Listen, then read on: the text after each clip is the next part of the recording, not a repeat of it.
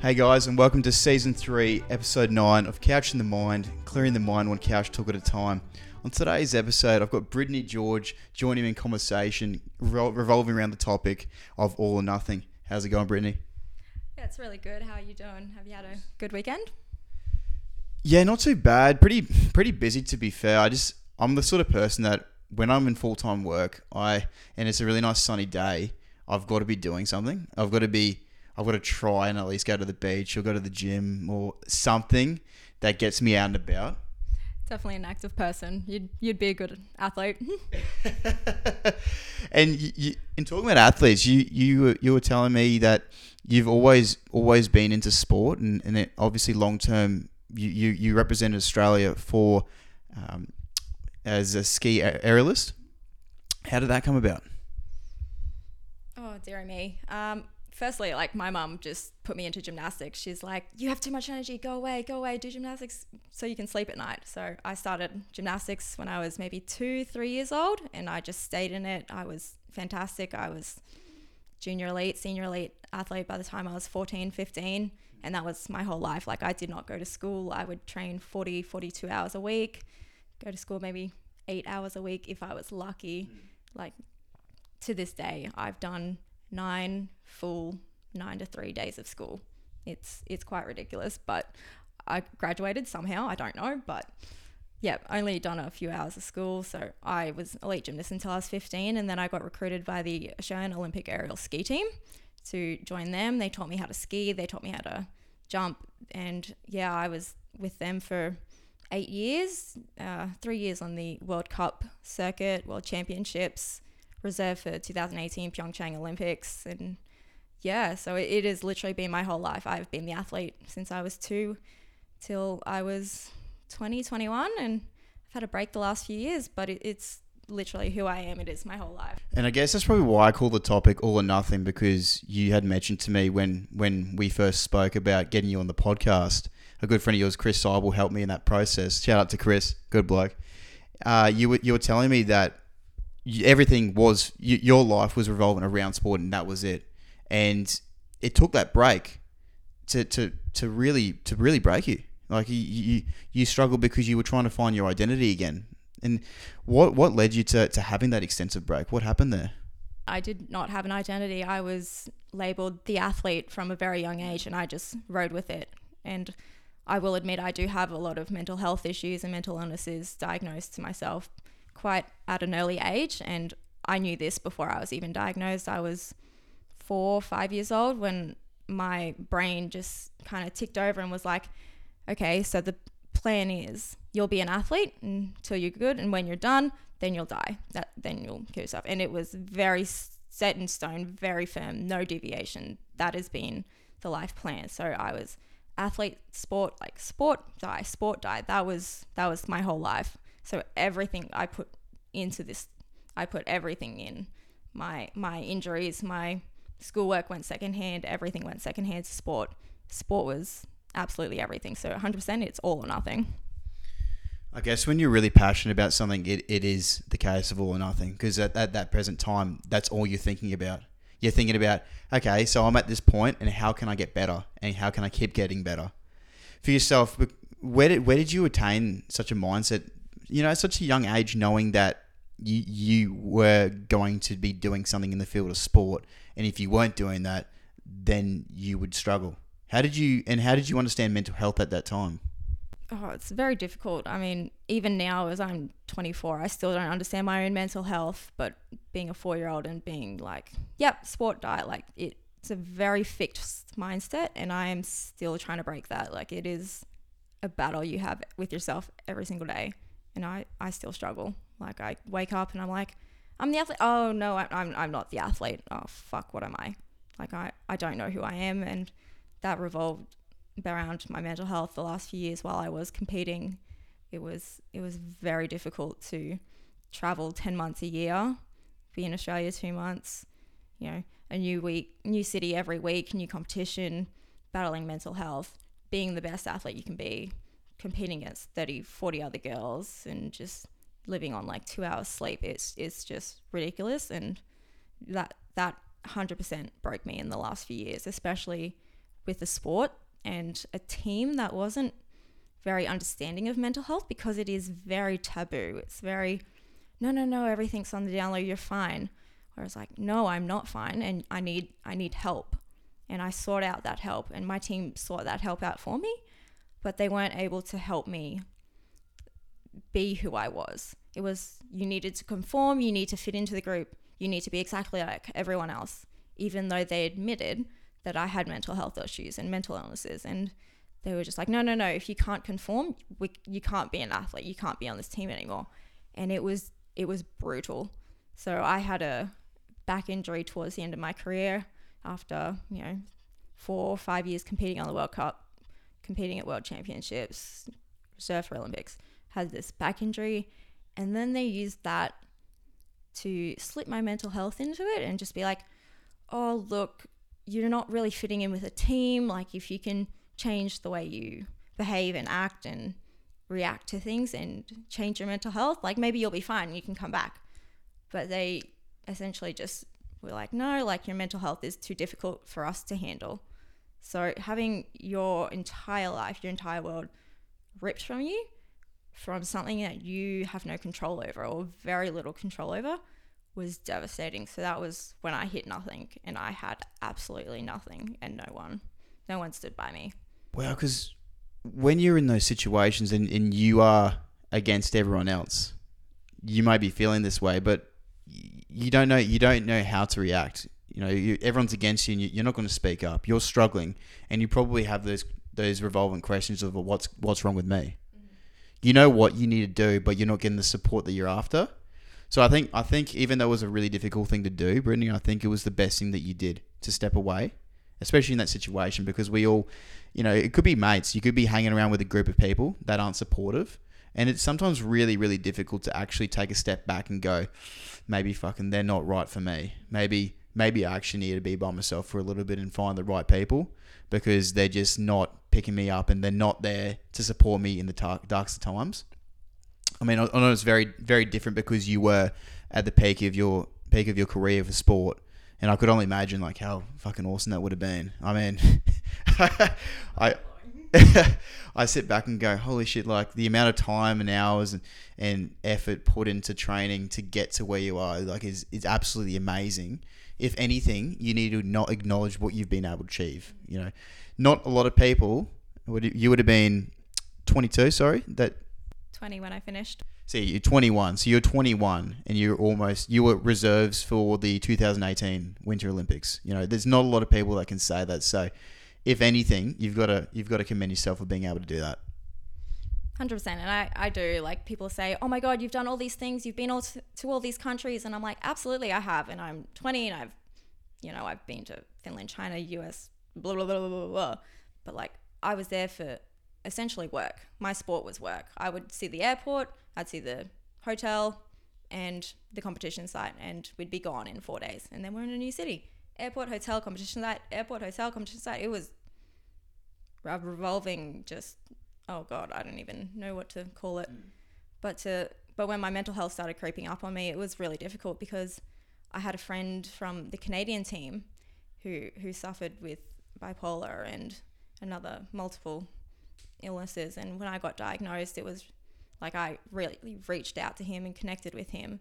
And I saw the way that his team treated him and supported him and you know his family his parents his his coaches even they were just like okay like i understand this and this and this so we're going to do it this way today and it was fantastic and they worked with him and then i would look at my team and my coaches and just see that you know they're not here to support me they're here because I am basically I'm I'm I'm a medal.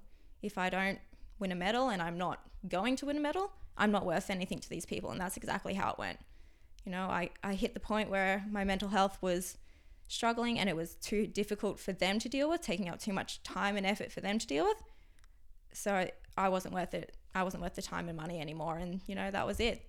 That was the peak. So as much as I commend myself for everything that I have done and the mental health struggles that I've been through and the numerous amounts of oh god the list of things I could tell you that I've suffered through over the years and doing that while being an elite athlete 100% I commend myself for it but it's also like my mental health was my downfall, and I definitely needed someone there for me at the time, and I had no one.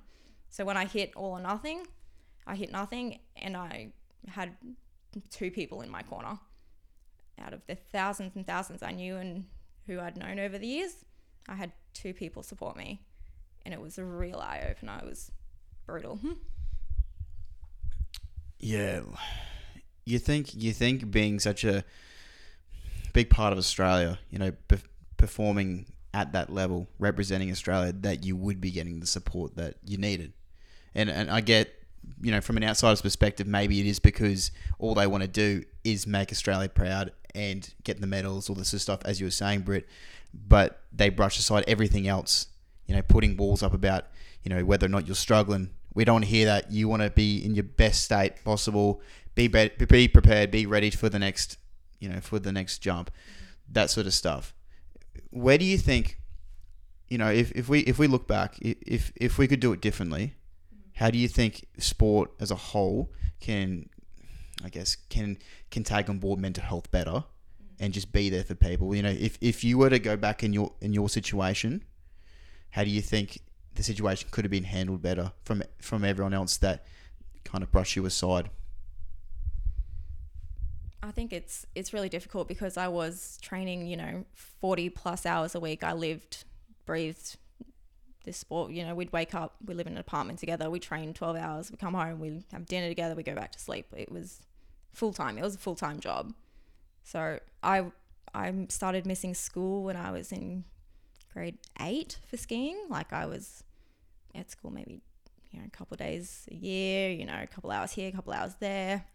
So it was it was difficult that I couldn't be at school and I couldn't learn how other people grew up and what they did because I was essentially on my own since I was a child. I was 40 hours a week doing gymnastics. I raised myself. My coaches raised me.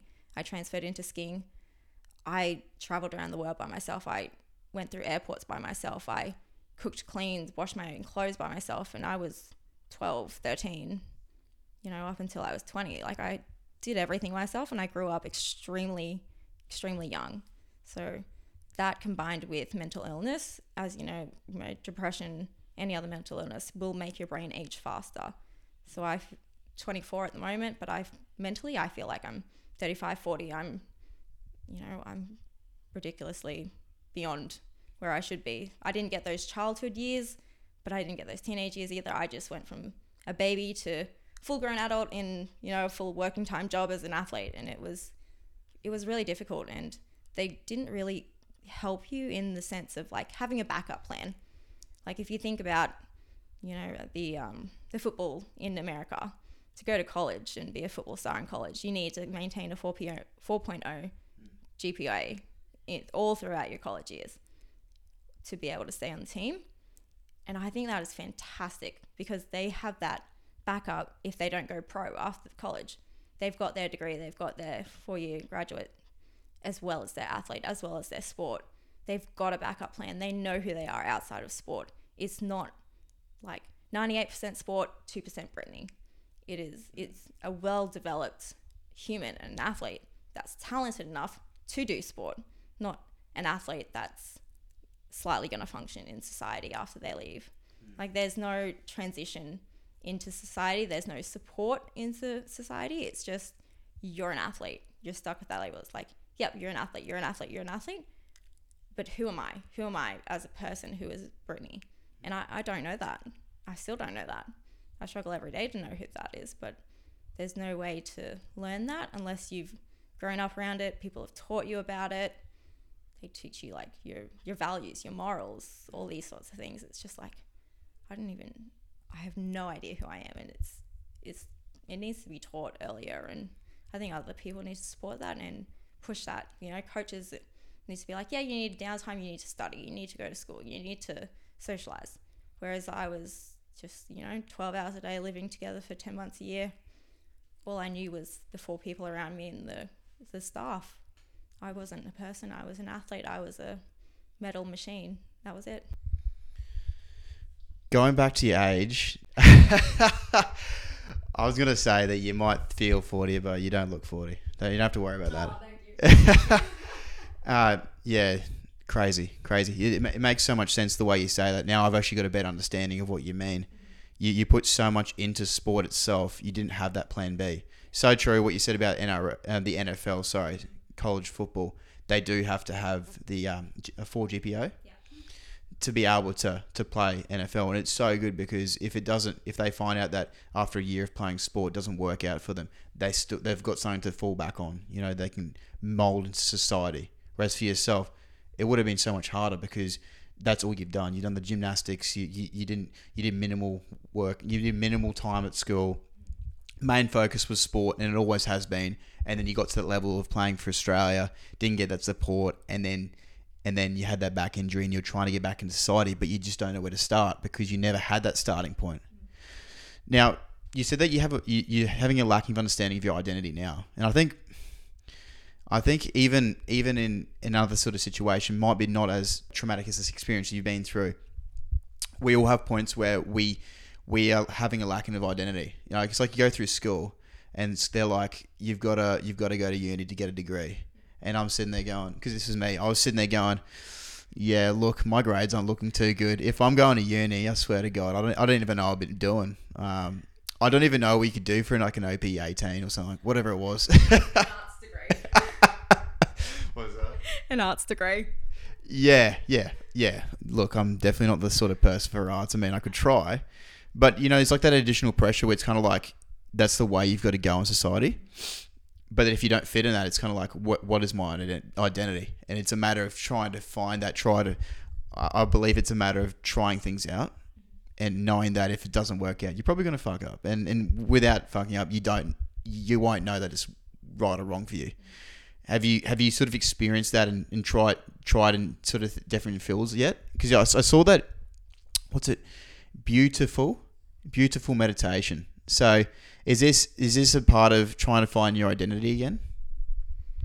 Hundred percent. I did yoga and all that sort of stuff for my back rehab, and you know, before like after that, I had a complete mental breakdown. Hundred percent. Like up and left Melbourne at two o'clock in the morning, packed my car, went on this road trip for four or five weeks. I don't even know where I went. You know, up the coast, down the coast, inside out, ridiculous places, just by myself. Didn't tell anyone where I was, where I was going, and apparently I was a missing persons. So I was driving on this little road trip completely by myself. No one knew where I was, no one knew who I was, and the police were looking up for me. And I was like, oh, fuck.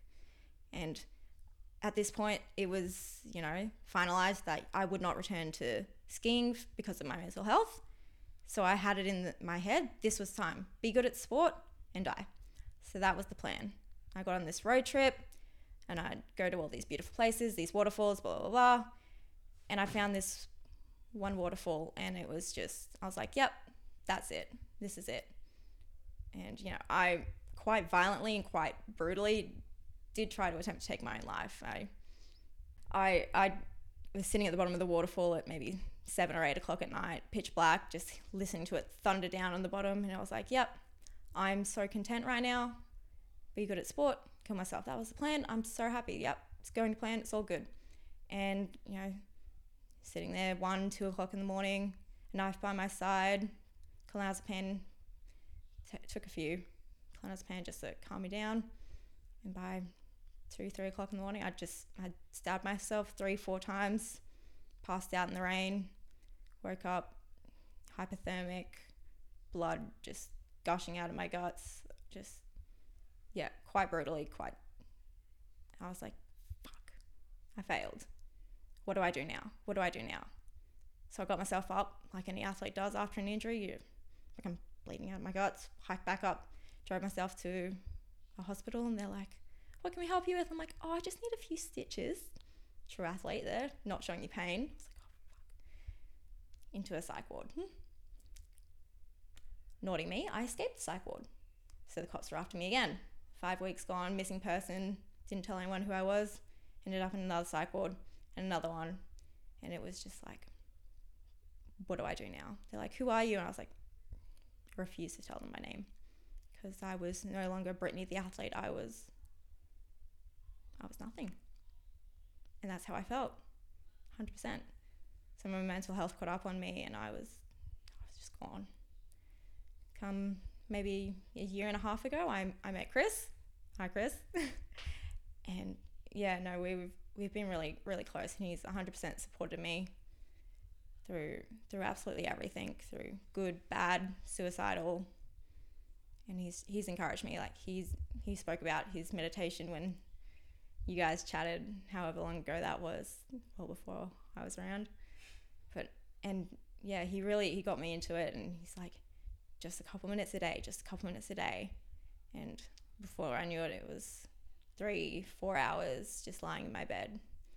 Whether I was suicidal, happy, sad, I would just lie there and just just breathe, and it was it was all I had. Like all you have to your name is your name and your reputation is, and that's it. That's who you are. And I just didn't I didn't know what that meant.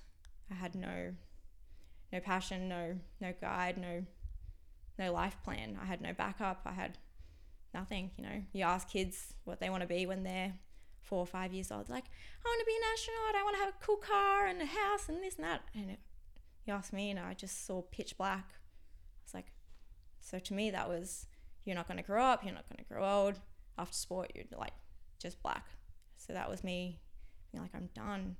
And you know, Chris supports me every single day, even today, whether I'm suicidal and he's just like just breathe just just breathe.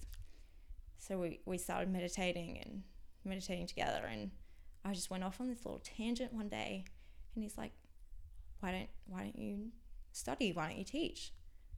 And i thought about it and i was like i was like it would have been two months later and i just kind of let it slide and i secretly signed up to become a meditation teacher and i didn't tell him. Because I don't know why. I'm really bad at telling people things voluntarily, and Chris knows this. It took him six months to get him to tell me like anything. I was like, "I like cherry blossoms," and he's like, "What?" I was like, "I just don't tell him things. It's really bad. I'm sorry. I'm trying." And yeah, a couple weeks went by after I enrolled and I got my first course, and I told Chris, and he's like, "It's beautiful. It's amazing." And that first that first word, "It's beautiful." just stuck with me. So I studied for six, eight months, did this year long course in, in eight months because I'm a psychopath and I just meditated six hours a day and studied and yeah, no, I've graduated with an advanced degree in meditation as a lifestyle medicine and I don't know, I would practice on Chris. He was my test dummy and he's like he would meditate for years before I met him and he's like, I've meditated before, but when you when you speak to me and when you guide me through this meditation i just go i go deeper and he's so soothed and relaxed and he's just like your voice and he's like you were made for this. It was perfect. So here i am three years later after leaving sport and i'm only just kind of slightly finding something that that might be me. And there are days where i'm like nah it's it's not me. I can't do it. I'm the athlete. And chris will remind me no you're brittany you're Brittany. What does that mean? And I still don't have an answer.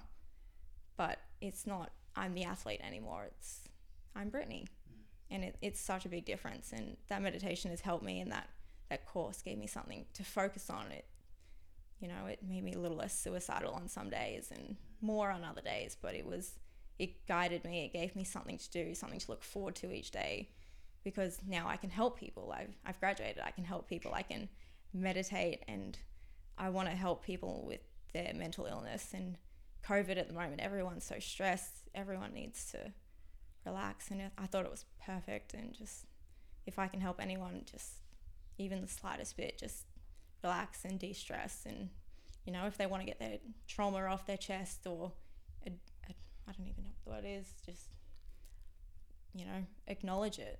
Mm. Like I just want to help, and I want them to feel like they're not alone because I felt so alone. I don't know how you feel about talking about this sort of stuff. Mm-hmm. It might come just off the tongue now, yeah. but you have to be really proud of yourself for talking about this sort of stuff. So, thank you. I just want to say thank you before. Whoop, thank you for before we continue. Um, it's not easy to, to, to openly say that you you pretty you pretty much hit rock bottom, and you kind of just didn't know where to go. And out of that, you you found something. You found meditation. You you old mate Chris Seipel's leading you in the right direction. but that's the thing, like you, you, work with that. Mm-hmm. Hey, I was going to say, you know, I don't usually bring up some of the things I've been through, but because of just trying to find pure relatability, because as you said, that relatability is sometimes the cure for getting over things rather than seeing someone behind a clipboard. Nothing wrong, nothing wrong against seeing people, you know, in their in profession, but sometimes it purely is just hearing someone else's story and going, oh, I can actually acknowledge that I can take something out of it, you know, and it's just about like you know life life is too short you know what I mean? And and if we get bogged up and, and worried about what other people think I mean it's very easy to do that. It, then we we focus on that way too long and then before we know it we're, we're 30 and we've spent 10 years worrying about some bloke in, in a wheelchair screaming at us or whatever it is. You know what I mean? Like we, we get bogged down to these sort of things. So don't feel like you're the only one going through that the whole identity thing. You know, I am. I know a lot of people are as well, but because we a lot of people are just following societal values and what what the tre- I mean, I, I could call it a trend. So majority of people are doing doing what everyone else is doing, and we fit in that way. If you don't fit in that crowd and you're trying something else out for where a lot of people don't particularly do, that's when you start feeling like, oh, what's my identity? When a lot of people are doing that one thing that you're doing, you go, oh, I don't really need to worry about that because everyone else is in the same sort of situation. So I feel like you, you're you're now learning that meditation's right for you. You want to get into that natural healing. Now, when you start to get people that that work in that field, you'll learn. You you you'll probably find over time that you probably won't be focusing on that idea of identity because now you're happy because your main purpose. You're saying that your main purpose of somewhat of your identity is to help people naturally heal them and overcome some of the stress load that they may be holding on to, whether it be through COVID or something tragic that they've had that they've gone and experienced throughout their life. That's part of your identity now. That will grow over time. The more people you get involved with your meditation page, all that sort of stuff, you build a bigger community. You won't focus on that too much. I think over time, you just keep going. You'll be fine.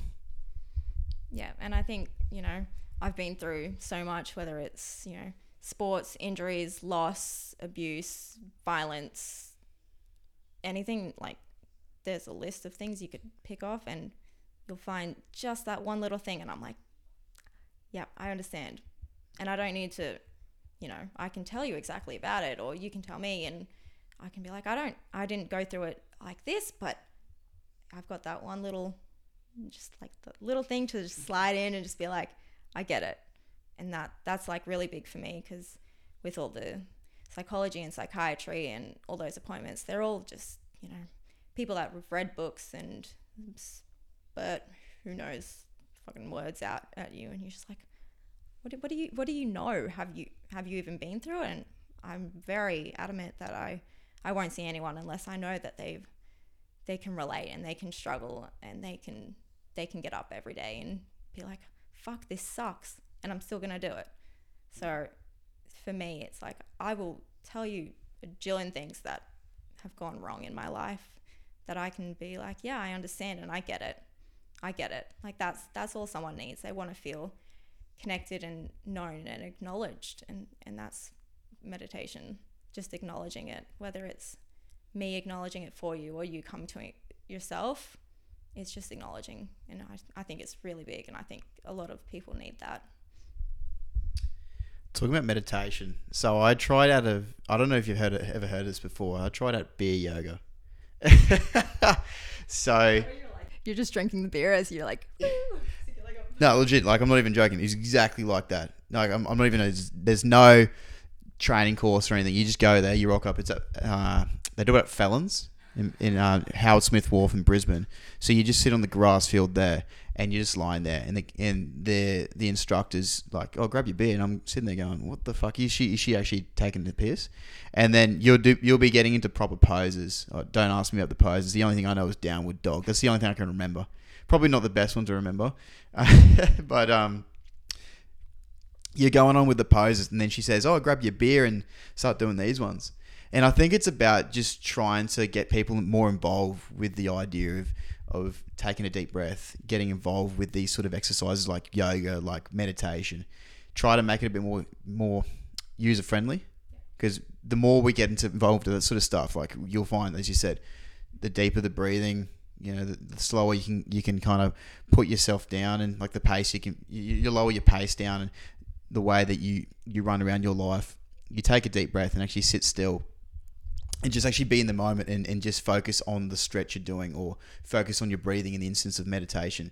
It's so vital, it's so important because I think we all struggle with the idea we just, we just run around too much. We go, oh, what can we do here? What can we do there? Oh, I don't even know what I want to do with myself. Well, we, we sometimes we actually just need to take a deep breath and just focus on the now and and focus and don't worry too far ahead into the future. I think it's a massive, massive problem. Now, something I really want to bring up as well because I don't get enough girls on the on the show, honestly. So I really appreciate you coming on, seriously. So for for women as well, because let's let's talk about the instance of maybe a girl that's in a situation where that she might feel quite vulnerable. Anything in general, whether it be with a guy or or in the instance of not being able to openly speak about her feelings and emotions in a way that she feels comfortable about doing so. You know, where would you suggest to start? God, it would depend on the situation. I mean, you've got guys, girls all across the world just being like, oh, girls are crazy. And I'm like, no, they're not. They're just misunderstood. They'll try and say something and you'll take it the wrong way and you know, and then you put the blame back on them. It's it's they're crazy. They're crazy. No. Just take a breath and try and actually listen to what what they're saying. I think everyone just needs to take a breath before they breathe, like before they speak. That was that was one of our key things. You know, if we had media interviews, it was they ask you a question, you need to take a breath before you respond. It gives you that moment to reflect. You'd be like, what am I going to say? Is it meaningful? Is it purposeful? Is it needed, wanted help helping the situation? So breathing was always really big for us and you know, that breath really does bring your your body down. It calms you down and with your with your beer yoga, I'm sure. I actually really love that. I want to go now. We'll, we'll set up a date. Oh, we'll, uh, me, you, and Chrissy Sype will uh, we'll do some we'll do some downward dogs together. yeah, I actually think it's a fantastic idea because you know everyone's drinking, they can start to relax. You know, skull, skull, skull. You're breathing in, and you're like, oh my god, I need to I actually need to swallow so I can breathe. So you're sculling, sculling, sculling, and they're like, and now, and then you're like, oh my god, finally I can I can breathe. I've got all this beer out of my mouth now. I can breathe I think it's fantastic. It's it's so unique. It's so intuitive and it's really it just kind of fits with our generation in the society that we've got. Everyone wants to go out and have fun, but everyone needs and wants their health. And it's just trying to find unique ways to get people into it and doing it, whether it's, you know, someone that's never meditated before goes to beer yoga to to relax. It's it's fun. You've got alcohol, you're calm, you're with friends and you're doing something good for your health. Yeah, no, so true. We just got to take a deep breath. Actually, just take yeah, slow down. Pretty much, there's, there's I can go on about this all day, but the summary would be to slow down. I don't know if this is true as well because I have been I have been mentioned. Someone had mentioned to me of this. A girl mentioned to me of this. This is this is a standard thing. I'm just talking about when you go out in the valley or go out on a night. Is it true that if a girl's walking by herself at night, she will have her car keys? 100% in between your fingers. See, from a guy's perspective, for me, I, I because because I've, I've I'd never want to put a girl in a situation where she would feel that uncomfortable. I it just it hurts me to think that that there's guys that that, that make women feel that bad. You know, like how do, what do you think needs to change to, to be able to to put the key, the car key away and feel comfortable walking home. You know, say for example, you're, you're walking by yourself and you, your friends message you at 11 p.m. going, "Hey, I'm at, I'm at X, I'm, I'm at X Cargo or whatever club or wherever restaurant," and you're saying, "Yeah, yeah, sweet, sweet, I'll, I'll be over in 20 minutes," and you, you just feel so comfortable, so free walking over, no worry in the world. It's really difficult, and especially in a place like the Valley where there are so many homeless, drug addicts, people that are in a quite vulnerable and delusional state. They don't know what they're doing, and there's only so much you can control. You can't control another person's actions. You can't control how much meth they've been on for the last seven, eight days. Like, you can't control that, and you just need to, you know, be comfortable in yourself. Like, I, I don't like leaving my house unless I'm with a friend or I'm have a purpose. It's like, okay, I need to go to the shops and get blah blah blah blah blah. If I was just to go on a stroll, I would 100% have my keys. I would not feel comfortable. I do hope over time, slowly but surely, that does change. I, from a guy's perspective, I, I, I don't know where we need to start. I, maybe it is a matter of actually teaching the kids, teaching young boys at school how to treat a woman right, a woman right. Mm-hmm. I just think I feel like personally, the idea of, of giving a, a girl respect is is like one of the hardest things to do right now. You know, we focus on the way we look, our appearance and stuff, and then the rest will follow. We're less, the rest will will will continue on from there. But respect kind of just gets brushed aside. Main thing I think we need to really, really, we need to really, like hammer down on respect, just getting that right. And I feel like that will will have a positive impact on putting the car keys down and I don't think it's just men. I think it's women as well. There was there's a quote, and it's be careful the rumors you hear about a woman because it's from a girl that isn't like good enough or has like you know she's she's jealous of her like a girl is going to be jealous of another girl because that guy's talking to her or she's pretty or this a girl's going to be jealous and girls are brutal like i have had a girl rip my hair out, smash my face in a concrete wall, and stab me with a vodka bottle. Like, girls are vicious. I think they're more vicious and more brutal than men. But 100%, like, respect needs to come back into society. And it's difficult when we've got, you know, Instagram only posting like the best self with the filter in that. Like, and then you see someone in real life and you're like, oh my God, you don't look like that. And then the hate just comes and it just, it's brutal and it's hammered down into this just one aspect. It's just, ridiculous. And it's definitely not just men; it's women as well. So so interesting you say that because if you're looking on the online dating, I mean, I've tried it and I really hate it. I've tried the Bumble because the women women reach out first and see, and then you you kind of get a get an understanding of maybe they haven't maybe they have an interest in me versus getting all getting matches and, and not getting responses. Maybe maybe I'm just not creative in the way I I start start a conversation. I'm just I like. I usually just go for the hay or like do a gif like with a bear waving hay or yeah, yeah, the bear, yeah, that big bear or like Napoleon Dynamite just doing a groove on the D floor. I'm just, I just don't take it too serious. But yeah, yeah, you're so true because like if you look, if you if you look too much into Instagram and Tinder and and all those sort of social media platforms, the main focus is always filter and look and appearance. It's always that. You know, if you if you put that aside and as you said if you meet someone out for the first time and they don't look anything like what they do in the photo because it's now a massive societal value. We go, oh, am I doing the right thing? Should I maybe brush brush her aside and move on and find someone else, rather than actually having giving her the opportunity to, to get to know her and get to know her personality? Because you could have a really really good looking girl, and the personality is really sour. So I think we need to really implement that back into society. I don't know. The, the days have gone, you know, when it would have been the same around the same time, like, you know, your parents and stuff, when you were like, they were younger and my parents were younger, going up to a pub and actually meeting people out for the first time. Like, you know, attractiveness is good, but personality is better. Like clicking with someone for the clicking with someone, having a drink with them and having a laugh was so much more valuable than looking at a girl and going, oh, yeah, body looks pretty good. I'm not gonna lie. Yeah, definitely. I think we need to like fuck Instagram off and all those things off for like just cancel the internet for like two days and see what happens in the world. Honestly, people will be like, "What the fuck?" It's literally it's, it's too much. It's you know the the internet was created as a way to connect with people, and now it's too much of a face value. You know what you see is what you get, but it's not who they are. It's I need to put on this front and be who I, who you think who I think you want me to be.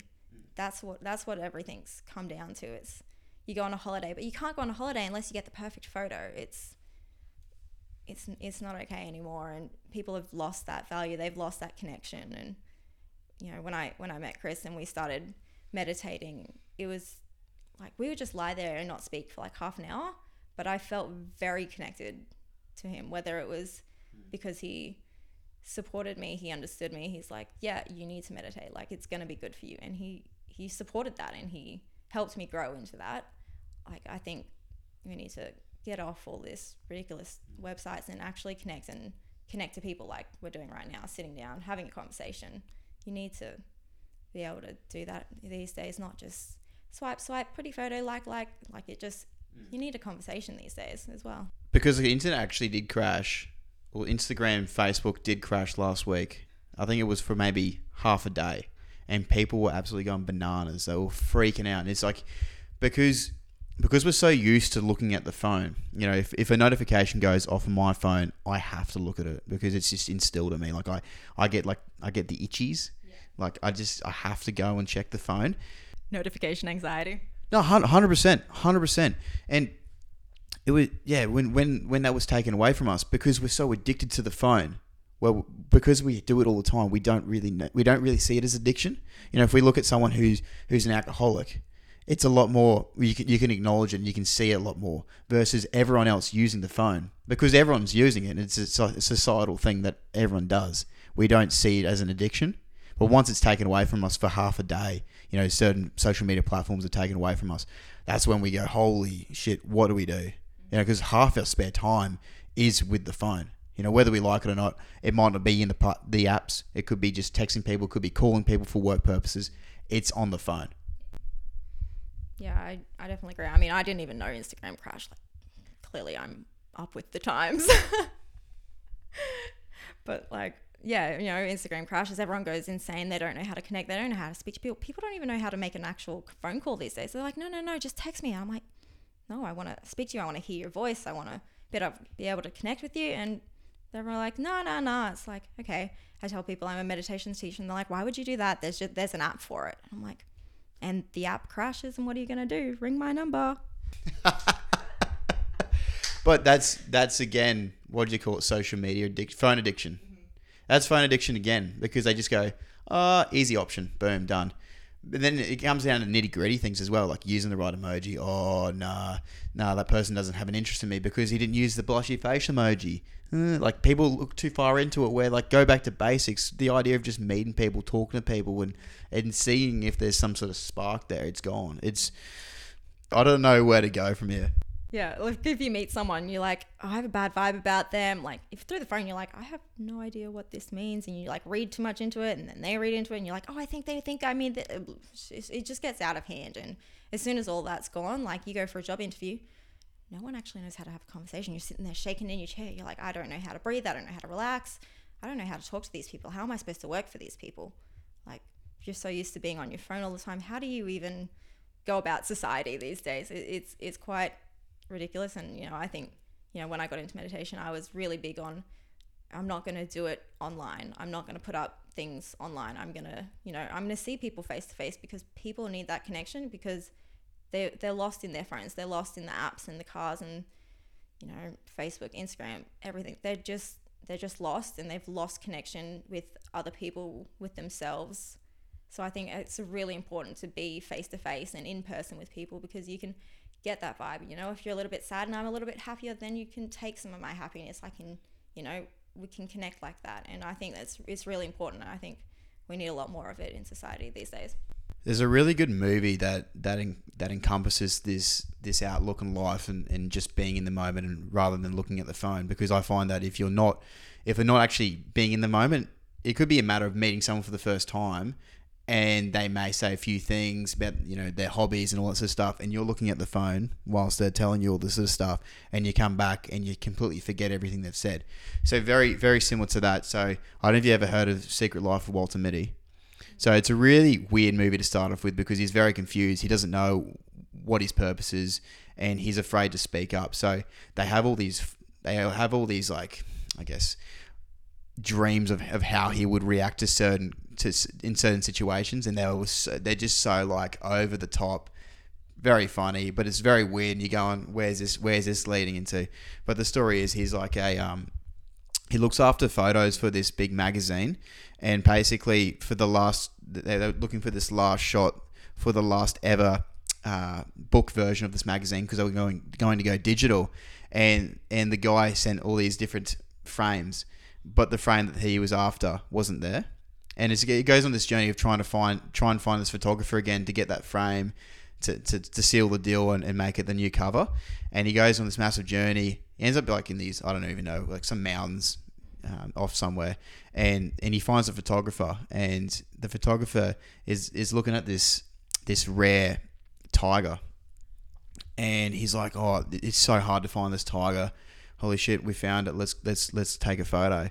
And before he does it, he just freezes and just looks at the he looks at the tiger, and Walter's just like, "What are you doing? Like you, you've gone on this massive journey. You found the tiger. Why aren't you taking the photo?" And he just said, like sometimes in life, it's just a matter of taking it in, living in the moment, and just and being being there, being present, rather than actually having something having something there to to, to be in your way. You know, even taking a photo, even going to a music festival. You know, are you actually? It's 100% just like people's heads in cameras. Like there's no enjoying the music anymore. It's just gone. It's all camera. Because I, I just find with that with that movie as well. I don't I don't think you're in the moment. I don't think you're even present if you're watching an artist perform and you're like, holy shit, I love this song, and you're taking in the the, the quick the main focus now. Get the phone out. Hopefully the phone's not dead. Hopefully I've got enough storage to take it a decent 1080p, you know, video of this amazing song, and I'll post up on Instagram, show people where I am, and all sorts of stuff. Are you really in the moment? Like, are you, are you like I, I look at it as the person that's actually looking at the video behind another phone versus you taking a photo or a video of that moment behind your phone are you any different to them? No, not at all. Like if you're, you know, taking a photo for Instagram, you're thinking about the future. You're already well ahead. Like the future doesn't exist and the past doesn't exist. Everything I say that comes out of my mouth is already gone. Like it, it's not even in the moment. So basically the words I speak are just, oh, sorry, they're already gone. I can't, I can't enjoy them. I can't be in the moment. You're trying to get that photo for Instagram, for Facebook to show, show people how good you are and how great your life is you're thinking about the future, you're thinking about other people, how they think about you, what they think of you, all these other things that are just ridiculous and that you can't control either. The only thing you can control is, you know, what you're doing right now. And the only thing that is constant in what you're doing right now is your breath.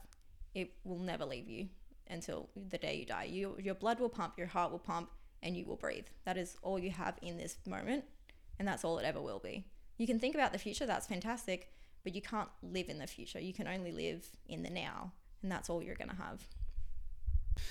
Jeez, Brittany, you're gonna start. You're gonna make me start thinking about why is the color the sky blue and what's blue and you know bloody oranges. Why is orange orange? Holy shit! you know, you know what I mean. You can go full deep and meaningful in this sort of stuff if you really want to. Oh, oh I, I'm sorry. it's all good, honestly. Like I, I, uh, I have a tendency of, of going there sometimes when I when I feel like it. Look, Brittany, I really appreciate you taking up your time to just be really honest, just have an honest conversation about you know your, your lifestyle and sport and how it's always been your number one priority. You know, getting to the stage of representing Australia in in as an aerial skier and and then having that back injury and then and kind of trying to mold back into society and, and, and finding your identity and, and, now you're in that process now. You've, you've, you've found a little bit of that and that's all you need. You work towards something. For people that may be in a similar situ- sort of situation you know maybe they they they couldn't find their crowd at school outside of school. They don't know really where they're going. They're just working somewhere to make the money for the time being. They don't really know who they are. Where do you where do you suggest for them to start get comfortable with being alone. Like you're not going to be surrounded by your best friends 24/7. You're not going to live with a partner for the rest of your life. Like there's no guarantee about anything. I would definitely just suggest trying to be alone, whether it's sitting at your house, going through old magazines, old things that you find on your bed. You'll slowly just find like a pattern, whether it's, you know, for me, it was I've always been good at helping people. People come with my their problems, and I have this thing where I can just talk, and my words just kind of articulate into a way that they just they soothe people. So I found this pattern of, yeah, I, I helped him, and I helped her, and I helped her, and when she had this problem, she she came to me, and I found that pattern of, I can help people, and I found that while I was alone, while I was at my lowest, when I had absolutely nothing, when sport got ripped away from me because of mental health and a back injury. When I had no one by my side, I was alone and I didn't have that choice. But if you can recognize that, you know, there's there's a lot going on and you don't know who you are, then I would suggest, you know, take a minute, take a day, take, you know, five minutes for all it matters. Just and be alone and just think, you know, who am I and what do I value? What do I think is important? Where are my morals? Like, you know, if you're a kid and you're like, I want to be a policeman, you're like, do I have morals for this? Do I have the values for this? And you can slowly pick it out and, you know, there's little things, it'll just come to you. But you've got to be able to be comfortable being alone. Spot on, spot on. Because anything you go through in life, whether it be a breakup, whether you, you come out of a, you know, you, you're made redundant from work, or even, or even just restrictions with lockdown at the moment with COVID, especially if you're in Melbourne, if you can allow yourself to be by yourself before worst case scenarios do present themselves, then I feel like you'll be you'd be really good in the long run. Like it's not it's not going to make everything. It's not going to change the struggle that you may be you may be having to face, but it's going to help alleviate some of that struggle. I will I will struggle with mental illness for the rest of my life, but I am becoming slowly becoming comfortable with the fact that you know I will have to deal with these things alone. People won't understand, and I'm going to have to do it on my own. And I had to hit rock bottom to to get there, but I think if you know at a younger age, whether it's you know in school or with your parents or if you're out with your friends, if you can recognize you know I need to do some things alone and find some time for yourself, then then do it. Do do it. Be alone and just recognize what what you're going to have to do and what you're going to have to go through and who's truly going to be there for you and who you can rely on because the only person you can rely on is yourself no matter how much people love you it's it's going to be up to you I know I've already said it before, but I, again, I really appreciate you just being so open and honest because it is this topic itself of, of self identity and, and, and the, the unknown of the future for, for for what is to occur for you. It's it is a massive thing. So I really appreciate you just being so open and honest. Thank you so much i really appreciate it But yeah, guys, this has been season three, episode nine of Couch in the Mind, clearing the mind when couch talk at a time. And on today's episode, I had Brittany George joining me in conversation, revolving around the topic of all or nothing. For those who may be interested in checking out Brittany's meditation page, Beautiful, that's how it is. It's not beautiful, it's beautiful meditation. Yeah. how, do, how do they find that? instagram facebook b i don't know what that is a line you line the rest of the word full meditations. It'll it'll pop up otherwise i can always leave some cards with yourself and you can sort them out and send them around but i'll, I'll always be up for even if you don't want to meditate just a, ch- someone to chat to there's there's always some way that i'll be able to understand whether it's through personal experience or just having the background knowledge and perspective like they're, they're i'm up for a chat and if you need anything i will i'll always be able to, to help you and happy to if you want to reach out so you've got my name my number my instagram even if it crashes my number will still work you got it sorted. Thank you, Brittany. Thank you. Thanks, guys. If you guys enjoyed this episode and you're after more Couch in the Mind content, feel free to check us out on Spotify, Instagram, TikTok, and many other audio platforms. And as always, guys, if you need anything, feel free to message me on the Couch in the Mind Facebook page. Thanks again for tuning in.